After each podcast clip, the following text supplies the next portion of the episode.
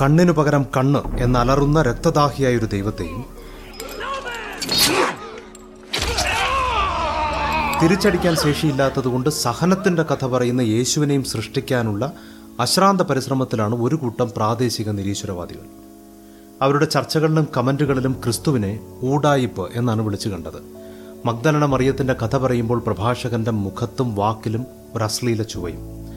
ഇങ്ങനെ വളരെ തരം താണ ഭാഷയിൽ സാധാരണ ആളുകൾ സംസാരിക്കുന്നത് മൂന്ന് സാഹചര്യങ്ങളിലാണ്. തർക്കം ജയിക്കാൻ സ്വന്തം അപകർഷബോധം ഇല്ലാതാക്കാൻ ഉന്നതമായൊരു ചിന്തയെ താഴ്ത്തിക്കെട്ടാൻ. പക്ഷേ നിരീശ്വരവാദികളുടെ പൊതുവിലുള്ള ഈ പരിഹാസത്തിന്റെ കാരണം ധാർമ്മികതയെക്കുറിച്ചുള്ള അവരുടെ കാഴ്ചപ്പാടാണ് എന്നാണ് ഞാൻ മനസ്സിലാക്കുന്നത്. സ്വവർഗരതി ഉൾപ്പെടുന്ന ലൈംഗികത സ്ത്രീ പുരുഷ സമത്വം അബോഷൻ ഉൾപ്പെടുന്ന ജീവന്റെ പ്രാധാന്യം സാമ്പത്തിക ഇടപാടുകൾ ഇങ്ങനെ ഒരു മനുഷ്യന്റെ അടുക്കളയും കിടപ്പുമുറിയും തുടങ്ങി അവന്റെ ജോലിസ്ഥലവും ഫുട്ബോൾ ഗ്രൗണ്ടും വരെ എത്തുന്ന എല്ലാ മേഖലകളെയും സ്പർശിക്കുന്ന എല്ലാ ചിന്തകളെയും സ്വാധീനിക്കുന്ന ശരിയും തെറ്റും ധാർമ്മികത. ധാർമ്മികത ഒരു മതത്തിൽ നിന്നാണ് ഉണ്ടാകുന്നതെങ്കിൽ ആ മതത്തിന്റെ ഉപദേശങ്ങൾ അനുസരിക്കുന്നവരിൽ മാത്രമല്ലേ അത് കാണാൻ പാടുള്ളൂ. ഇങ്ങനെ വളരെ ലോക്കലായൊരു ചോദ്യം ദൈവത്തെ ലോക്കലാക്കാൻ വേണ്ടി ചോദിക്കുന്നവരുണ്ട്. രണ്ടേ അധികം രണ്ടേ സമം നാല് എന്ന ഗണിതശാസ്ത്ര തത്വവും ഗ്രാവിറ്റേഷണൽ ഫോഴ്സും മനുഷ്യൻ നിർമ്മിച്ചവയല്ല കണ്ടെത്തിയവയാണ്. അതുപോലെയാണ് ദൈവത്തിൽ നിന്ന് വരുന്ന ധാർമ്മികതയും. സൃഷ്ടിയുടെ ആരംഭത്തിൽ തന്നെ പ്രകൃതിയിൽ എല്ലായിടത്തും ദൈവം തന്റെ നിയമങ്ങൾ എഴുതി ചേർത്തിരുന്നു. ആദ്യ മനുഷ്യനെ സൃഷ്ടിക്കുമ്പോൾ അവനെ ഒരു മതത്തിന്റെയോ ജാതിയുടെയോ രാജ്യത്തിന്റെയോ വക്താവായി അല്ല ദൈവം സൃഷ്ടിച്ചതും.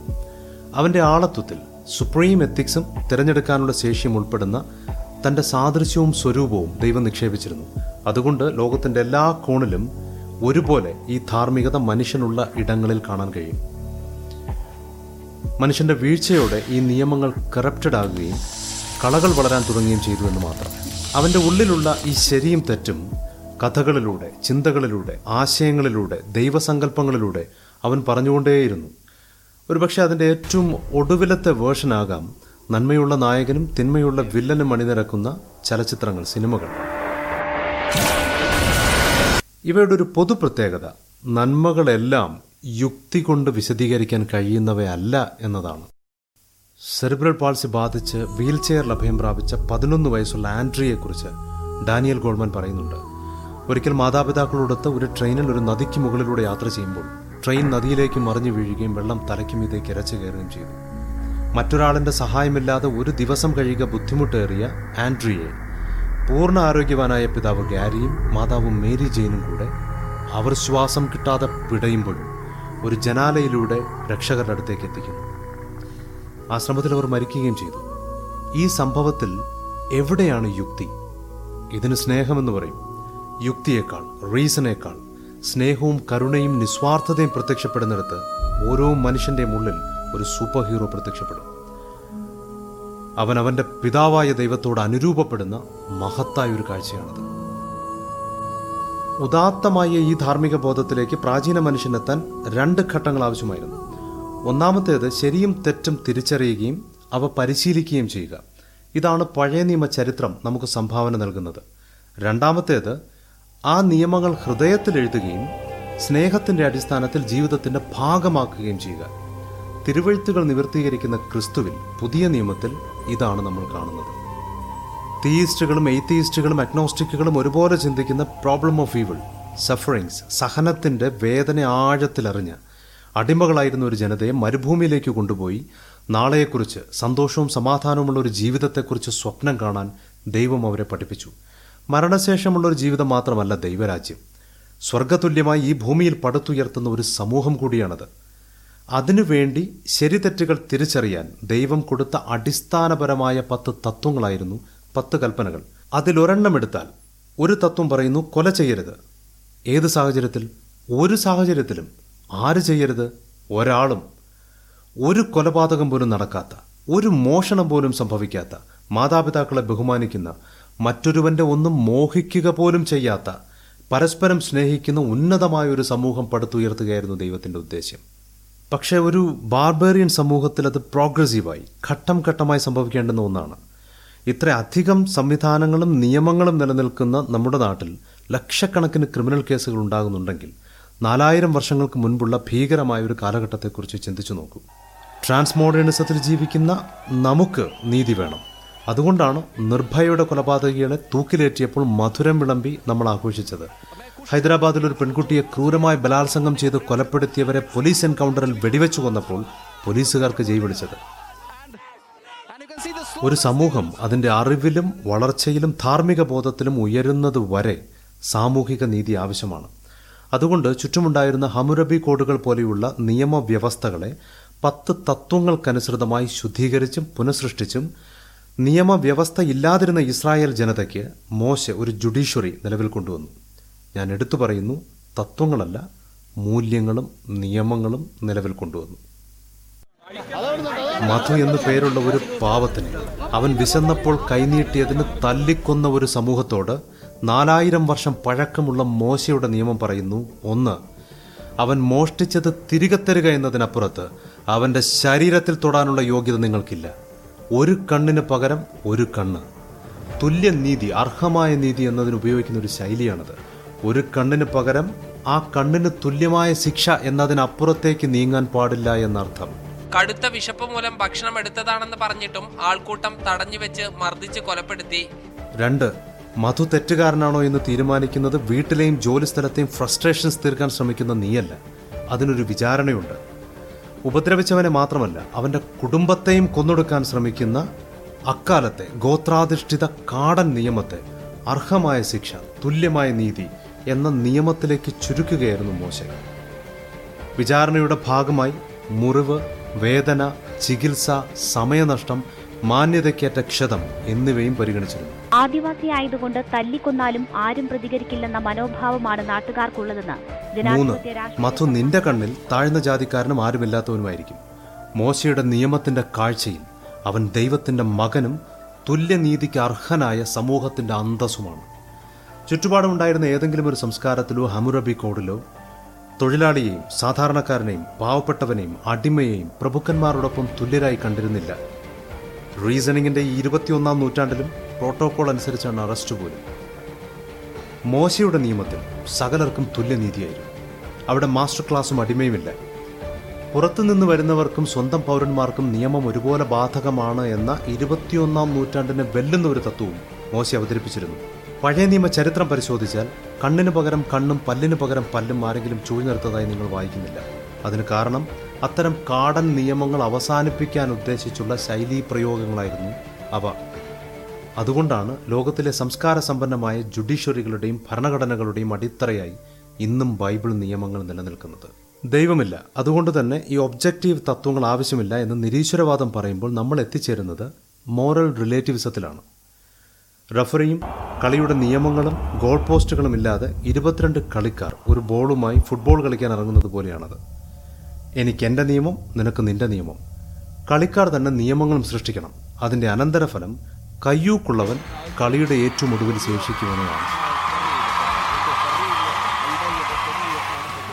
ഇന്ന് ഏറ്റവും അധികം ആഘോഷിക്കപ്പെടുന്ന നിരീശ്വരവാദി എന്നറിയപ്പെടുന്ന എന്നാൽ യഥാർത്ഥത്തിൽ അഗ്നോസ്റ്റിക്കായ റിച്ചാർഡ് ഡോക്കിൻസിന്റെ അഭിപ്രായത്തിൽ നമുക്ക് വേണ്ടത് ചിന്തിച്ച് വാദിച്ച് പോരാടി സൃഷ്ടിക്കുന്ന ഒരു മൊറാലിറ്റിയാണ് ചോദ്യം ആരാണ് ഈ ചിന്തിച്ച് വാദിച്ച് പോരാടി ഈ മൊറാലിറ്റി സൃഷ്ടിക്കുന്നത്? സാധാരണക്കാരനോ?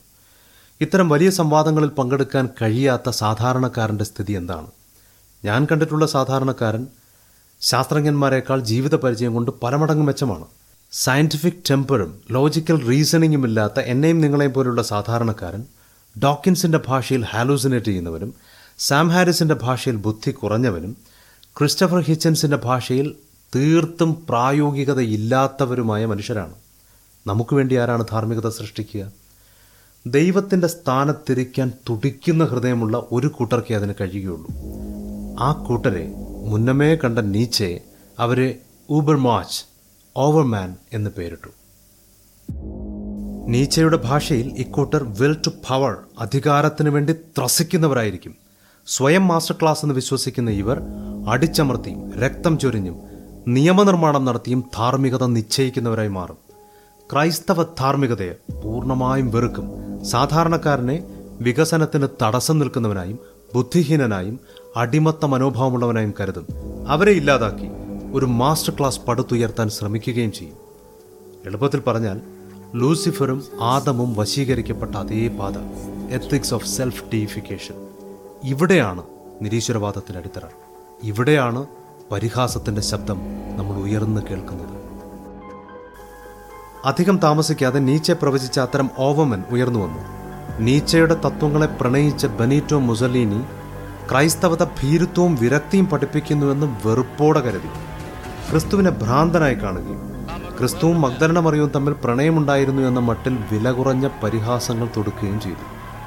ആ ഫാഷിസ്റ്റ് നായകന്റെ പിന്തുടർച്ചക്കാരല്ലേ അശ്ലീല തമാശകളുടെ ഇന്നത്തെ നാസ്തികന്മാർ എന്ന് ഞാൻ സ്വാഭാവികമായും ചിന്തിച്ചു പോകുന്നു. ധാർമ്മിക നിയമങ്ങൾക്ക് വേണ്ടി ആരെയും ആശ്രയിക്കേണ്ടതില്ലാത്ത വിധം സ്വയം ശക്തരായി എന്ന് കരുതി അദ്ദേഹം കൊന്നൊടുക്കിയത് നാല് ലക്ഷത്തി മുപ്പതിനായിരം പേരെയാണ്. അറുപതാം ജന്മദിനത്തിന് മുസലീനിക്ക് കിട്ടിയ സമ്മാനം ഇരുപത്തിനാല് വാല്യങ്ങളുള്ള നീച്ചയുടെ സമ്പൂർണ കൃതികളായിരുന്നു. കൊടുത്തത് സാക്ഷാൽ ഹിറ്റ്ലറും നീച്ചയുടെ ഓവമാനായി സ്വയം അവരോധിച്ച ഹിറ്റ്ലറിന് പക്ഷപാതക്കാരനെ രക്തസ്രവക്കാരിയെ കുഷ്ഠരോഗിയെ അനുതാപത്തോടെ സ്നേഹത്തോടെ തുല്യതയോടെ കാണുന്ന ക്രിസ്തുവിന്റെ ബൈബിൾ സർവൈവൽ ഓഫ് ദ ഫിറ്റസ്റ്റിനോടുള്ള കലാപമായി തോന്നി.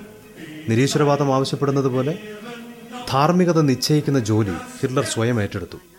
യൂജനക്സിന്റെ ഭാഗമായി ഒരു മികച്ച വംശത്തെ സൃഷ്ടിക്കുന്നതിന്റെ ഭാഗമായി ടി ഫോർ ഉത്തനേസിയ പോലെയുള്ള പ്രോഗ്രാമുകളിലൂടെ ജനിതക വൈകല്യം ബാധിച്ചവരെ ബുദ്ധി വികാസമില്ലാത്തവരെ ചികിത്സിച്ച് ഭേദമാക്കാൻ കഴിയാത്തവരെ കടുത്ത രോഗാവസ്ഥയിലുള്ളവരെ ഇങ്ങനെ സാധാരണക്കാരുടെ ഒരു നിരയെ അവരുടെ സമ്മതമില്ലാത്ത ദയാവധത്തിന് വിധേയമാക്കി മൂന്ന് ലക്ഷം പേരെ കൊന്നൊടുക്കി. പതിനായിരക്കണക്കിന് മനുഷ്യരിൽ നിർബന്ധിത വന്ധ്യംകരണം സ്റ്റെറിലൈസേഷൻ നടത്തി.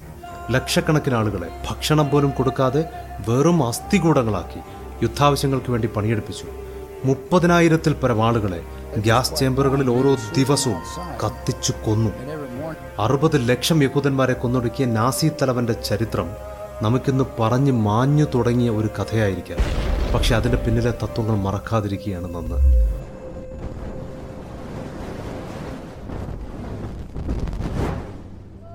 ഈ ചരിത്രം അവിടെ കൊണ്ട് അവസാനിച്ചില്ല. സ്റ്റാലിനും മാവോ സെത്തോങ്ങും പോൾപോട്ടും എല്ലാം ഇതിന്റെ ബാക്കി പത്രങ്ങളാണ്.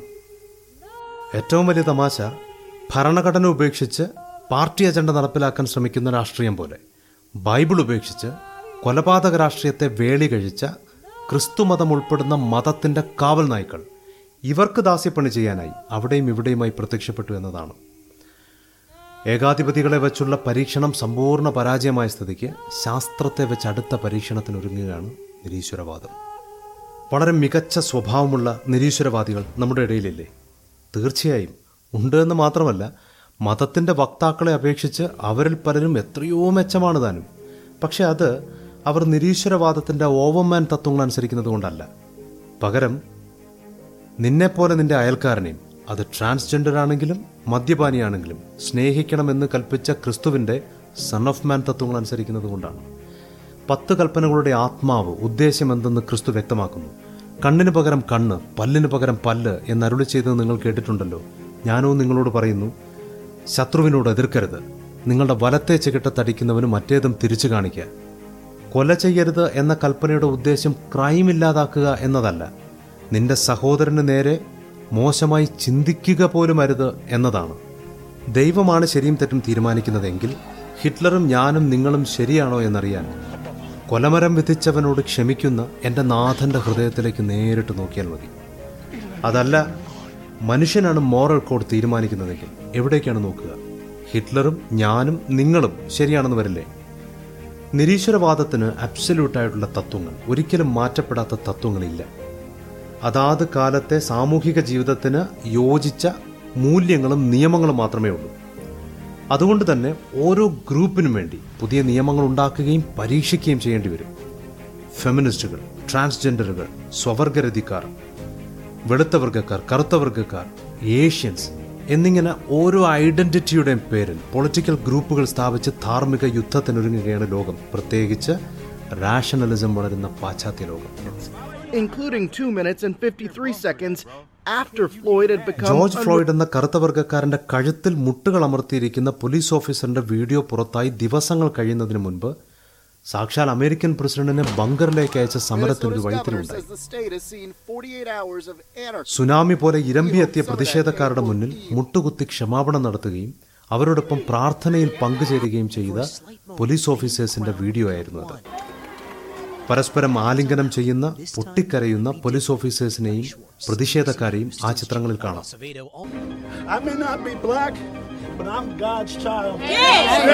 ആ ദിവസങ്ങളിലെ ചർച്ചകളിലെല്ലാം ഉയർന്നു കേട്ടത് രണ്ട് പേരുകളായിരുന്നു. സർ ദൈവം നമ്മുടെ പക്ഷത്താണോ എന്നതല്ല എന്റെ ചിന്ത. എന്റെ ഏറ്റവും പ്രധാനപ്പെട്ട ശ്രദ്ധ ഞാൻ ദൈവത്തിന്റെ പക്ഷത്താണോ എന്നാണ്.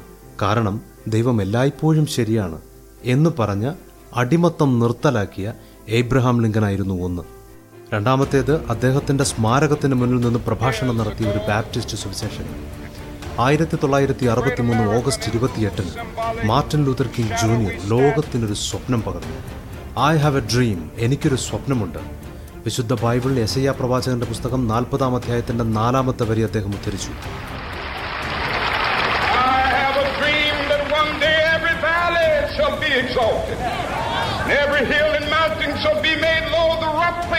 Be made plain, and the crooked places will be made straight. And the glory of the Lord shall be revealed, and all flesh shall see it together. This is our hope. I have a dream. Dream എനിക്കൊരു സ്വപ്നമുണ്ട് ത്വക്കിന്റെ നിറം കൊണ്ടല്ല സ്വഭാവത്തിന്റെ നിറവ് കൊണ്ട് എന്റെ മക്കളെ വിലയിരുത്തുന്ന രാജ്യത്തിൽ അവർ ഒരു ദിവസം ജീവിക്കും.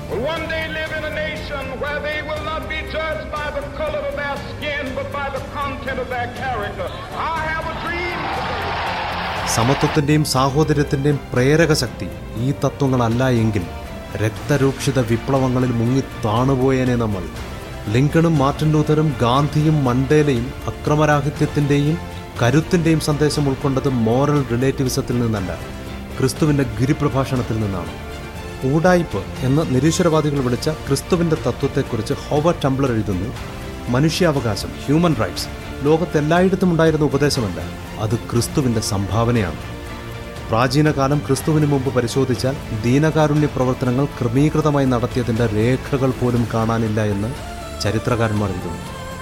സാം ഹാരിസും ജോർഡൻ പീറ്റേഴ്സണും തമ്മിലുള്ള സംവാദത്തിനിടയ്ക്ക് മോഡറേറ്ററായ നിരീശ്വരവാദിയായ ഡഗ്ലസ് മുറെ പറയുന്നു നിരീശ്വരവാദികളുടെ കളിയരങ്ങായ അദ്ദേഹത്തിന്റെ നാട്ടിൽ നിരീശ്വരവാദികളും ഹ്യൂമനിസ്റ്റുകളും അവരുടെ കുട്ടികളെ ബൈബിൾ പഠിപ്പിക്കുന്ന സ്കൂളുകളിൽ വിട്ട് പഠിപ്പിക്കുന്നു. മികച്ച മൂല്യങ്ങൾ ഉണ്ടാക്കാനാണ് സ്ത്രീകളുടെ social status science technology medicine fine arts architecture literature music philanthropy philosophy ethics theatre business ക്രിസ്തുവിന്റെ തത്വങ്ങളിൽ വിശ്വസിച്ചവരുടെ സംഭാവനകൾ ഈ മേഖലകളിൽ നിന്നൊന്ന് പിൻവലിച്ചു നോക്കി. ലോകം പഴയ ബാർബേറിയൻ കാലത്തേക്ക് മടങ്ങിപ്പോയി. ക്രിസ്തു മതം അനാചാരങ്ങളുടെയും കുരിശുയുദ്ധങ്ങളുടെയും പിന്നാലെ പായുമ്പോൾ നേതാക്കന്മാർ ആഡംബരങ്ങളിൽ സുഖിക്കുമ്പോൾ സ്വന്തം ജീവൻ ബലിയർപ്പിച്ച് തെരുവിൽ കിടക്കുന്നവന്റെ നരഭോജിയുടെ കുഷ്ഠരോഗിയുടെ ഇടയിലിറങ്ങി പ്രവർത്തിച്ച മിഷണറിമാരുടെ അച്ഛന്മാരുടെ പാസ്റ്റർമാരുടെ സുവിശേഷകരുടെ വിയർപ്പിലും രക്തത്തിലും ജീവനിലും കെട്ടിപ്പടുത്തതാണ് ഇന്നത്തെ ഈ ലോകം. സാധാരണക്കാരനെ ചവിട്ടി മതിച്ച് ദൈവസിംഹാസനത്തിലേക്ക് കുതിക്കുന്ന ഓവമാനല്ല. ദൈവസിംഹാസനം വിട്ട് സാധാരണക്കാരന്റെ അടുത്തേക്ക് ഇറങ്ങി വന്ന സൺ ഓഫ് മാനെയാണ് നമുക്കാവശ്യം.